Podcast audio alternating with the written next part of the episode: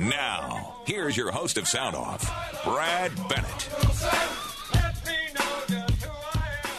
Well, Northlanders, uh, as you are aware, today, Wednesday, the last Wednesday of every month, is the day that we have Peter Wood come in. And I'll tell you, Peter, you've given us some great shows over the years. Uh, you you enlighten us, you educate us about the logging industry, the trucking industry, a lot about uh, what kind of products are out there but I think you outdid yourself today. I'm going to just turn it over to you to let you introduce your guests, and uh, I think we're going to have an amazing show. Well, thank you, Brad, for and folks out there willing to listen and take time out of your day and listen about the timber industry and other industries. And today, today, folks, it's an honor to have these folks on. They're from uh, Navistar, out of Lisley, I think I'm going to butcher that up, Illinois, about 40 miles west of Chicago. And I've been corresponding back and forth with a guy by the name of Bob Mann, Assistant General Manager Vocational, and, and uh, talking about International and Navistar and all their all the stuff going on. And folks, who sit back and listen, it's really interesting to listen from a manufacturer standpoint why what goes on with these folks, why they do what they do uh, the the incredible networking that they have, and it's I'm just an honor to have these folks on. And and and Bob, Bob, are you there? Yes, I am, Peter. Great, great. You want to introduce all the folks with you that you sure. got there? That'd be great. So, so sitting with us is Mark Stasel. Mark is is the general manager of the vocational business. I've got Darren Gosbee, who's our VP of drivetrain powertrain, and I have Mike Noonan, who does all of our compliance work. So, so you got the heavy hitters here today. Here. Yeah. You got the heavy hitters. Uh, would you want to hit a little brief history of International or about you guys there so we get a little establishment here? That'd be great. Yeah, I'd be glad to do that. This is Mark Stasel. Yeah, so we are part of Navistar, and Navistar was better known as International Harvester in the past until 1986, back when we changed our name to Navistar. Uh, one time we were in a lot of different industries, ag, construction, trucking, et cetera. We're really focused on trucking today. And um, we became uh, part of the Volkswagen Group in 2021. In fact, in July of 21, we became part of a company called Traton, which is uh, mainly owned by Volkswagen. A little bit of it's out uh, publicly owned too. But uh, we and MAN in Germany and Scania in Sweden are all part of Traton. So we're part of a much larger organization now, and we're really happy to be on the call here today. That's huge. That's huge. Uh, that, uh, just real quick, is that all owned by just a, one family, or is it owned by multi, or is it uh, publicly traded? Just for quick. So, the, yeah, the, the VW Group, uh, which includes actually all of the automotive brands that most people are familiar with, along with the commercial vehicle brands that Mark just mentioned, um, is owned by one family. Right. Wow. It's a public company they spun off, it, but Volkswagen owns 85% of it. Yep. So there's some out there, some public float out there. Very impressive, guys. Very impressive. Um, this is tailored more towards the timber industry, okay? Uh, and you build trucks that go all over the world and all over the country. Uh, could you elaborate a little bit on uh, international and what it takes, and go, just go down the road of that a little bit for the folks out there? Sure. So Peter, some of the things you you and I've talked about in the past is about log trucks and how they're all different, right? They may look the same, but and they may be the same model, but they all do different things based on what state they operate in, the weight laws, length laws. Um, we just finished updating our HX, relaunched a new HX. Um, I think you have an old International. You have like a 76 4300 in your fleet uh, and an HX, but uh, that is our that is our flagship for the logging business. Um, it is used throughout the U.S. and Canada, um, and it has a, a, wide variation of axles and transmissions, and uh, most of them are are either our A26 engine or the Cummins X15. Um, but they're all very different based on the job that they're going to do, um, and and that's kind of why we've assembled Darren and Mike in here because you know it's kind of there's what we do today, but on the not too distant in the horizon, uh, things are going to change, right? We have we have a lot of missions and a lot of things going on, but um, would, hopefully that kind of kind of gets us in the right direction here with. Would you go, would you be willing to elaborate on that a little bit? Well, when you sure. brought it up as emissions and CARB and all that, what what what is steering the ship here, or is it uh, just uh, Could you elaborate on that, guys?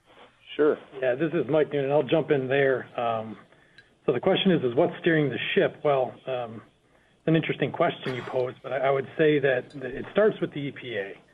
And the products that we're talking about specifically today in logging trucks, uh, what governs from a regulatory perspective those products are powertrain certification requirements and vehicle certification requirements. Um, we have significant regulations that are headed our way through both the EPA and the state of California, and those regulations are targeting uh, specifically, you know, not just the passenger car industry, but also the heavy-duty industry. They're they're targeting fuel economy and emissions performance at a very significant level. Um, so you know, the expectations from these regulations is that you're going to see powertrains which are, um, I think we would argue, and Darren, you can jump in here, but we'll argue are at the peak efficiency that you could expect to see out of conventional applications. And there's also regulations which are new, which would be somewhat, um, maybe of somewhat of interest to you in this call. Uh, but these new regulations will start forcing our hand into electrification at scale. Um, this will be done at both the state level and at the national level through various regulations of greenhouse gas. So it's a very dynamic environment we're in right now, and that's a, a lot of product development will, will be taken and will be required to get there. Yeah, I think, Peter, we're going to see more change in the next 10 years in powertrains than I've seen in my whole career at Navistar.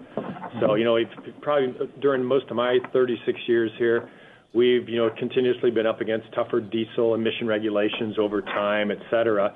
But you know now when you, you're going to see the reintroduction of gasoline engines, you're going to see electric vehicles, a lot of different ways to meet zero emissions type laws. So it's it's going to be quite a discontinuity the next 10 years. What's going to go on? Hold hold on, hold on here one second. Gasoline motors being put back in big semis. Actually, is that what you're saying? I, I think you'll see more in the smaller, like a medium duty type oh, truck, school buses, things like that. But gotcha. they'll be used, you know, in a in a place where diesels are going to be hard to certify in the future. So you'll see gasoline engines uh, in some of those. We put them in our school buses today. But okay. actually, Mark, I mean, I, I, want to elaborate more because hmm? now we've started down this path. If you think about the fact today is traditionally just diesel, we will see natural gas, we will see propane, we will see hydrogen, we will see gasoline, we will see battery electric, and at some point we will see fuel cell electric vehicles. So you're talking seven different propulsion types. Within the next 10 years. Within the next 10 yeah, years. Within the next yep. 10 years. Right. Wow. Wow. Wow. That's amazing. Peter, uh, this is Brad Bennett, uh, uh, and Peter has always brought in such interesting people. But, Bob, I don't know if you or who wants to address this, but when Peter uh, said he was bringing you, you, you guys in to talk about uh, new, new variations for trucks and all that, I've often wondered are we going to be able to get an electric battery operated truck that's going to be heavy duty enough to haul a load of logs, or are you looking at different forms for that? So let me jump in. This is Darren Gould. Uh, let me jump in and, and, and kind of give you an answer to that question. Um, the one thing I'll say is when you think about electric powertrains, you have to think about the type of duty cycle that the, that the vehicle experiences.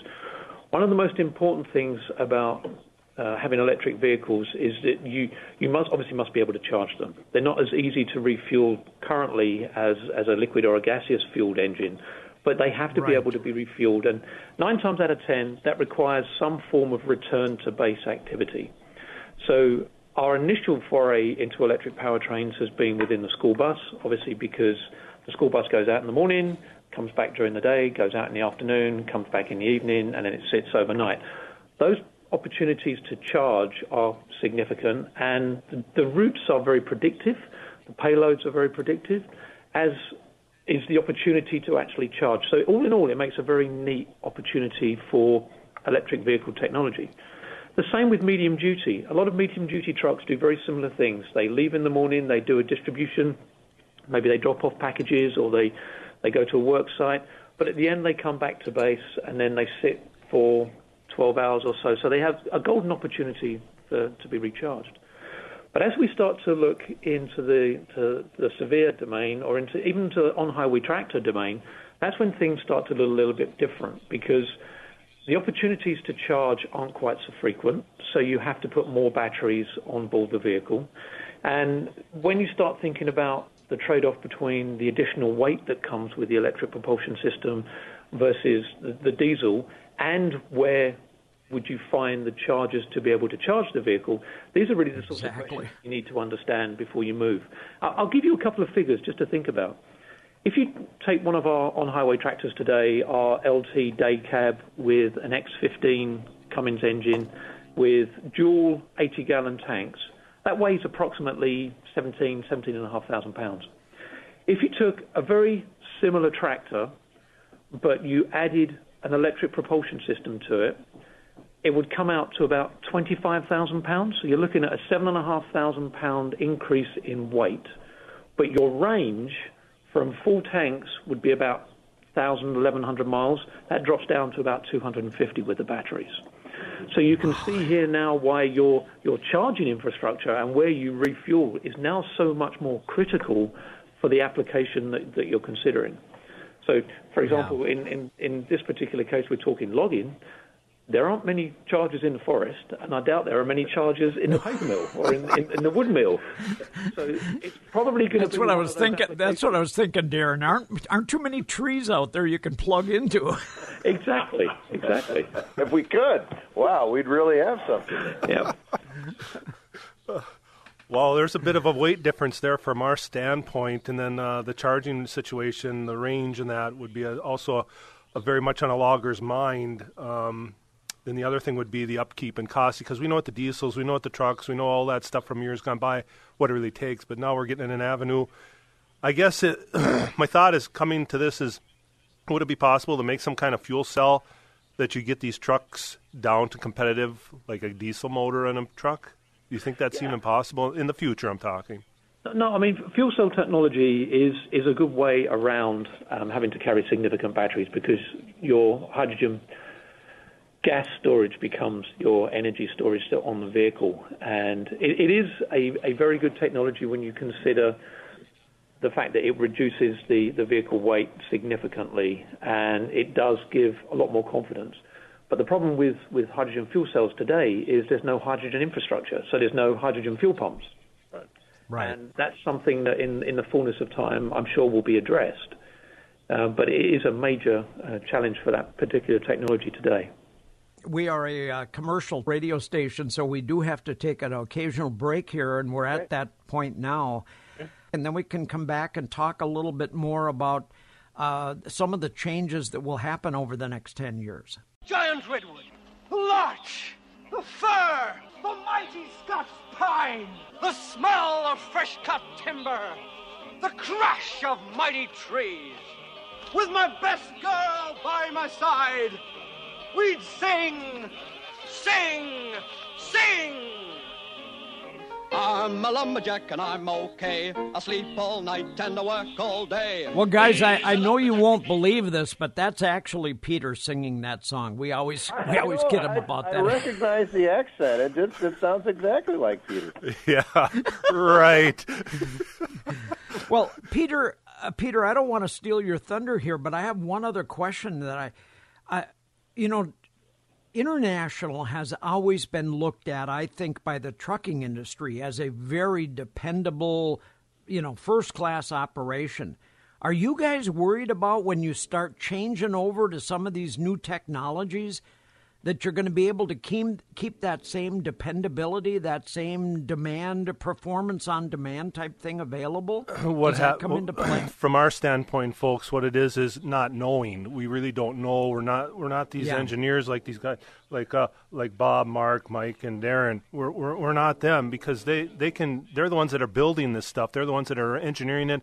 They're the ones that get it going from our sta- from our standpoint, it's we don't understand it. You know, maybe a few guys who will here and there, but it gets kind of intimidating a little bit. You could say because um, it's kind of like when the folks got done with the Teamsters with the horses and they went to gasoline motors and they were intimidated too. But I think the next generation is going to really benefit from all this great technology. Uh, but from our, from my standpoint, you know, you're looking at, boy, am I even going to understand how to turn the key on, which probably won't even exist in the future. But uh, but back to the folks from from Navistar is uh, the changes in the future, guys. What you're hinting on that?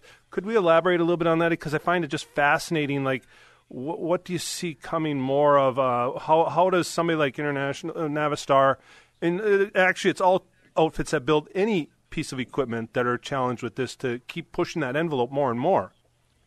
Yeah, and so let me let me help maybe calm the nerves here a little bit because you know personally I'm involved in a lot of conversations with customers that are and I'm hearing the same message you just delivered here firsthand. So let's let's maybe spend a quick second in talking about what the regulations actually driving from a technology perspective. Then I'll let the guys here jump into the actual technologies we're looking at. Um, but the good news from a, a logging perspective is that the products we're talking about here today, and I think Darren alluded to this, they're not necessarily conducive to making the conversion in the near term or immediately. The regulations, as they're as they're moving their way in, they're, they're fleet average-based fuel economy targets. That's the way to look at it. So from a Navistar perspective, we'll be looking at products right away, starting actually two years ago, we first started introducing electric vehicles, and we're going to continue to introduce new electric vehicle applications, but we're going to do it in such a way into segments that are conducive for that, for the adoption, where the infrastructure is already in place, where we've worked with customers to make sure they understand exactly, to your point, how to turn the key. The the, the regulations allow for that level of flexibility, and they're actually targeting segments which are, as I mentioned, more conducive for that. There are certain applications, you know, quite frankly, that are just not ready for it yet. Uh, so maybe the next question you would be asking is, well, when would the regulation force us to do that? And, and honestly, the ramp-up rate is looking closer to 2040, somewhere between 25 and 2040 before we're mandated to actually make that transition, transition in that space. But. I'll turn it over to these guys. And I'll Maybe I'll add from a business perspective. You know, we think in the vocational business or severe business, however you want to call it, where you where you have logging and government trucks, you know, and utility trucks and all these types of things. You know, we believe only 40 to 50 percent of that business will be electric by 2035. So we're going to have diesel engines around for a long time in segments like that. You know, you asked about how can we make sure it's reliable and things. We have to. You know, that's why it costs so much money to do these things because we have to test everything, we have to design it, we have to verify it. Our our, our customers, especially in the vocational world, you know, the thing they really need from us is uptime, right? So, you know, some of them don't even worry as much about fuel economy and things as an on-highway hauler will because they don't do as many miles per year, but they really care about uptime because they've got an expensive piece of equipment on the back of their truck a lot of times, and they don't want that thing to be down. If the if the truck's down, their business is down. So we we certainly won't bring out anything before it's ready. Uh, but but there is going to be change. But like like um, like we said, it's not like the passenger car business. You know, passenger cars all kind of do the same thing. Trucks don't. They're in different applications, and every one of those segments will have times where it's ready for electric uh, or gasoline or whatever. But it won't. In some segments, won't be ready for a long time. And I think okay, that, it's probably, as I say, it's probably fair. I mean, to elaborate a little bit more beyond just the emissions side. I mean, Mike picked up on obviously some of the major driving factors to, to force change, specifically in the powertrain. But there are other regulations around vehicle safety that are also introducing new technology and new driver aids, more so on really on highway in the, the, the Class 8 tractor trailer combinations. But those technologies will also filter out into all, all segments of the industry driver support, things like um, advanced emergency braking or collision mitigation systems. Those technologies are also going to make it out through, as I said, through all of our products as the uh, as the market evolves over time. So the idea here is Mark said we won't be launching products unless they're ready. We're also going to be launching products that make the driver's task a lot easier. Are you talking like almost a self-driving vehicle, or is it just where it monitors the accident coming, step brakes applied style, or what, what are you talking on that? I am I am definitely not talking self-driving vehicles. I'm talking about systems that really help the driver. And these are things like, I mean, everybody has anti-lock brakes today. That's just one example of a system that helps the driver. Emergency braking comes in when a situation could occur that the driver wasn't prepared for or wasn't reacting fast enough to, and you get emergency braking like that. Things like lane keeping assist as well. Other safety features that will keep the vehicle between the two white lines. It's we kind of follow in the passenger car industry, but at some point I think we will, as Mark said, we will speed up quite quickly and become uh, almost in parallel with new technology introduction as to what you will see in the passenger car world. Sure. I, I, got a quick question on this. Is um, this is all in the United States.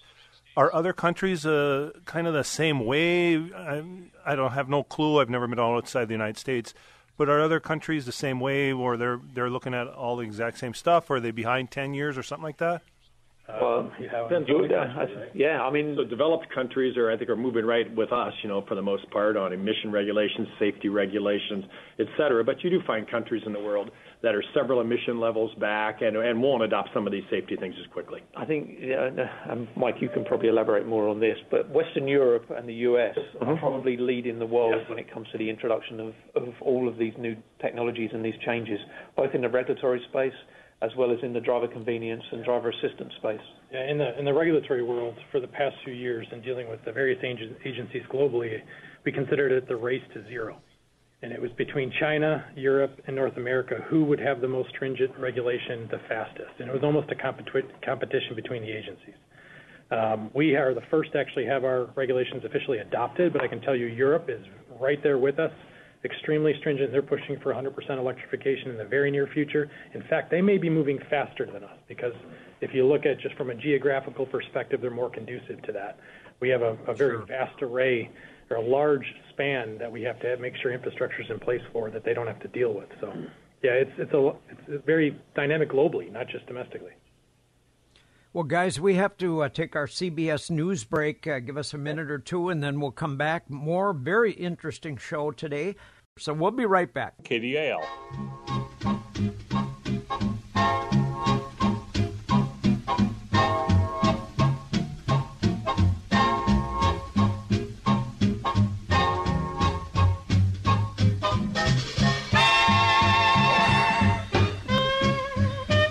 Well, Peter, um, Peter, you got yourself a real show here today. One of the one of the things I was very glad to hear, I think it was Darren mentioned it though, is that uh, International is not looking to see right now, anyway, in the near distant future, uh, driverless trucks filling the highway. I don't think that the general public is ready for that, but you think that some of that technology is where we're going to be going with so much of the new improvements uh, along the way?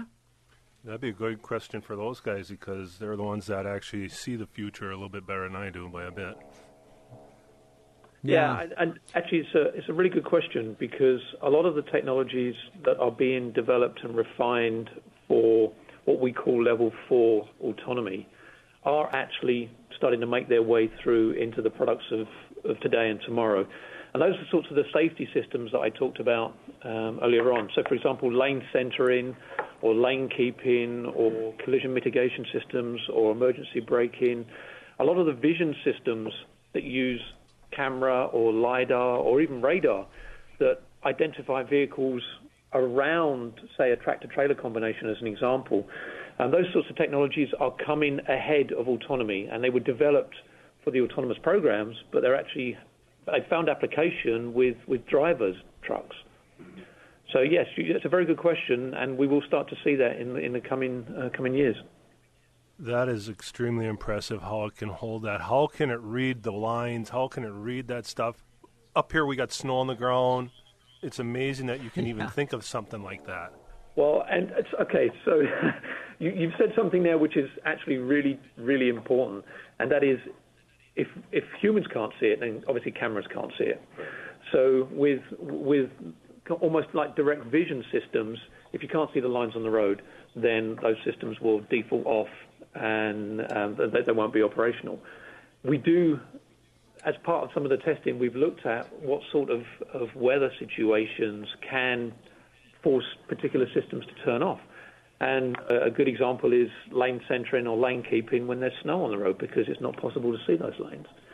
Uh, but with, with the move towards autonomy, uh, we will see greater use of GPS positioning. We will see greater use of what we call dead reckoning and very accurate maps that we will use moving forward so that not only can we see where we are, but we know where we are physically through different sensors. But that is a long, long way off even to think on it, it's impressive to me because it's like, wow, it's so futuristic, yet it's coming rapidly fast. Um, got a quick question on state regulations. Each state is different. Could you elaborate a little bit on how it seems like California does things and other people want to follow? Maybe we don't want to follow California, some of us, but uh, would you elaborate a little bit on that, on those state well, regulations? I'll leave, you, I'll leave that to you. There are what, guys? Stop California, but um, you, no, you did point out a, a, really important point with respect to regulations. And actually, the state of California is the only other regulatory agency with the authority to actually generate their own emissions-based regulations. And, and in fact, that's part of what we're, actually seeing. Some of the dynamic we're seeing at play starting in 24 is the fact that they've introduced new regulations before the EPA has. Um, and there are multiple states that are looking or actively looking into whether or not they want to, uh, to adopt. Now, I'll, I'll just mention there's two main regulations that they're looking at. One is the an emissions-based regulation, and the other one is more of an, a, a, a, a zero emissions-based sales and purchase mandate type regulation. So, depending on which which regulation uh, the state's looking into, there, there are options available. Um, I think one thing I will state is we do know there are a few states that have adopted going into 24. I don't believe Minnesota is one of them at this point. But what we're seeing is a lot of states are watching to see what happens in California in 24. So I would, okay. I would strongly suggest watch to see what happens to the heavy duty industry in 24 from a product availability perspective, from a regulatory implementation standpoint, and it should be a pretty good indicator as where you could head if you were to choose to adopt such regulations. Either way, uh, I think you know we've talked about this a little bit. That we'll have product available, products available for those markets, but um, specific to the logging industry, um, yeah, I think the, the limitations are there with those regulations, which would which would basically mean we would have to continue with the conventional powertrain solutions in the short term. Wow. I mentioned the, the horsepower on the XV. Yeah, so um, specific to a California regulation, there are certain exemptions um, or provisions within the rules which enable certain applications to be exempt from the immediate mandate of, of, of basically they don't want to shut down an industry. So there are there's an exemption within the California rule that uh, power ratings above 525 horsepower um, are exempt from the lower emission standards in limited volumes. Oh, okay. Hold on, you opened up a good can of worms here for me. So if I order a truck at about 650 horse, what do I what do I don't have to have on it?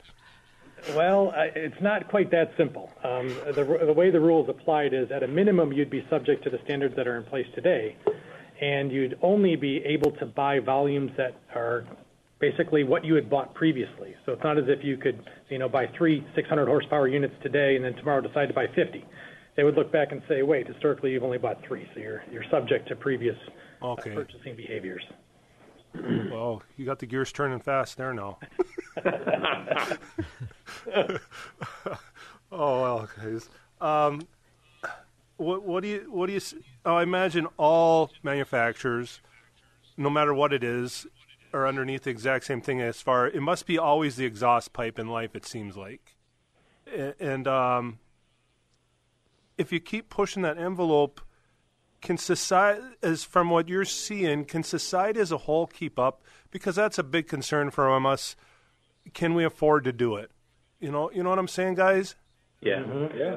Well, I, I will say from a technology perspective, focusing on what we need to do to our engines to make them compliant to the newly released 27 regulation, some of those technologies are getting pretty exotic. And I mean, we, we're talking getting down to near zero uh, on oxides of nitrogen. And the, the sorts of technologies that we'll be putting into the heavy duty diesels that have to last upwards of, of a million miles is kind of the sort of technology you would have seen in gasoline engines currently today. So, kind of sort of thing you see in passenger car today. But we have to make it last considerably longer. And that comes at, at a cost. I mean, we have to do millions of miles of validation, hundreds of thousands of hours of validation on engine dynos, and n- none of that comes for free. Yeah, somebody has to pay the bill, and you guys are not. You want to stay in business just like all of us want to stay in business. So it sounds like you got a major, major juggling act all the time to watch your costs as well as what your product is being coming out with. Yep. Exactly right. Yeah, that's right. You know, from the business side, uh, that's one of my worries consistently. But I will say, you know, I'm the one that made the comment there'll be next 10 years, you know, more change than I've ever seen. However, in the past, you know, every change we got to, uh, for a while, it always looked like it was really going to be ugly. We didn't know how we were going to do it. We didn't know how we would pay for it, and we found a way. Yeah. So we continue to evolve. We continue to develop new technology. You know, we have swung more of our resources into these areas that we know are going to be tough going forward. And so I'm confident we'll find a way like we always have in the past. It's just that we're going to have more of that stuff going on in the next 10 years than we ever have before. I think the auto companies, you know, for instance, had a nice way that they could, some of them just got out of large sedans. which helped them fund all their work on electric and some of the other things they had to do. We're not that lucky. We don't have anything we want to get out of, but uh, but we have to be careful where we put our resources and make sure we keep developing the technologies so when they are needed, they are cost effective too. Yeah. I mean, just to elaborate a little bit more on that, I mean, from the business side, Mark puts a lot of, of a lot of pressure on the engineering team for total cost of ownership. Because um, while we're being squeezed to meet the emissions from one side, we're also being squeezed to be more fuel efficient from the other. So total cost of ownership, not only do we have to take in the initial purchase price, but we need to look at uptime how many times the, the vehicle's down, how much fuel and def the vehicle requires to perform its its normal operation, as well as the initial investment. And averaged over the life of the vehicle, I mean, those are the sorts of areas that we focus on focus on significantly. And is the technology good enough that the vehicle have good residual value for someone as well, right? So we have to make sure it's not only good for the first owner, but it's good for the second or third owner. So there's a lot of things that go yeah. into the equation.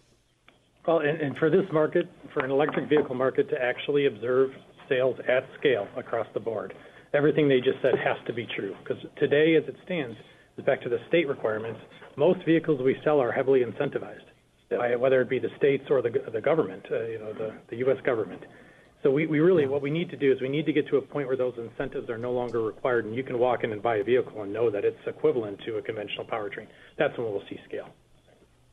Guys, we have to uh, we have to take one more break here, and we talk to a sponsor, and then do our Minnesota news break. But maybe when we're away, uh, you can think. I, when I'm listening to your discussions here this morning, I'm thinking that we may see changes kind of come in waves, almost like we do with cars now. I, I drive a car currently that is a hybrid. In other words, it it uh, when I pull up to a stop sign I, I stop, it cuts, spe- uh, it, it stops spending, or I should say, charging uh, my gas. There's no longer gas, but it runs on a battery while I'm stopped. But when I step on the accelerator again, it goes back to gas.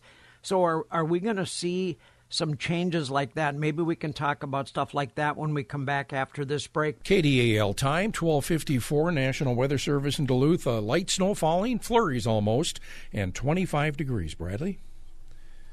Well, uh, uh, Peter, we could probably go on for another hour here. This is very interesting, but uh, let, us continue the conversation about uh, some of these changes – that we're going to see in the near distant future and how that might affect logging people, over the road truckers. Mm-hmm, mm-hmm. Uh, Peter, take it away. Uh, I think it will affect everyone, not just us. It's just that I, sta- I look at our standpoint all the time, folks. But as far as it's going to affect everyone, just go to a grocery store and see what it costs now compared to 10 years ago. All this has to be paid yeah. from somebody, and it does. It does. But I was thinking during break there a little bit, uh, guys from Navistar. Um, incentiveness in it, and it seems like everything's kind of pushing more towards if you're like 30 years old or younger, or maybe a little bit younger than that, where those younger adults and kids, children that are still in school, they grow up with this and they probably will grab it way faster than anybody and maybe they'll embrace it. For me, it gets a little bit tougher because a more older school, black coal rolling, older truck style thinking when when you say zero emissions, uh, like the truck we have, our newest one is already a 2016 International. That thing, still the exhaust pipe on the inside is still perfectly clean. It's unreal how clean it is. Yep. Now you're talking something that's even more cleaner yet. Would you would you want to elaborate a little bit on that? What do you think on the younger generation and the incentiveness and that kind of stuff? Yeah, I think think you kind of hit on a point here. The the you know, I've got kids, teenagers right now myself, and they're growing up in a world that's very different than the one we grew up in. Um, the reality is, you know, the powertrains that we are making, they are they're, they're extremely efficient. They're incredibly clean, and we're pushing the envelope even further with these next next generation of regulations. So these technologies, the zero emissions technologies, it's going to become part of their world. Um, and I'm going to go back to what I said earlier. I don't think we're quite at a, a stage where anybody should should panic because in our lifetime, you know, all of us on this call today, I think what we're going to live through is that transition. And the fact we're living through that transition, it, it, it, implies that you'll still have those other technologies that you're used to to lean upon as we work through that transition. And there'll be there'll be organizations and there'll be people that choose to adopt some of these technologies earlier. Uh, but make no, no mistake about it, when you go to a dealership, you're going to start seeing some of these new technologies offered to you And one thing I, I can definitively state is when you select some of our new powertrains, I wouldn't be too concerned because they're going to behave and function no different than the ones you have today. It's just going to be a bit better. But but think about this. I mean, we we've seen the the driver assistance aids becoming more and more, so we say, popular, more and more in demand. Just think about manual transmissions.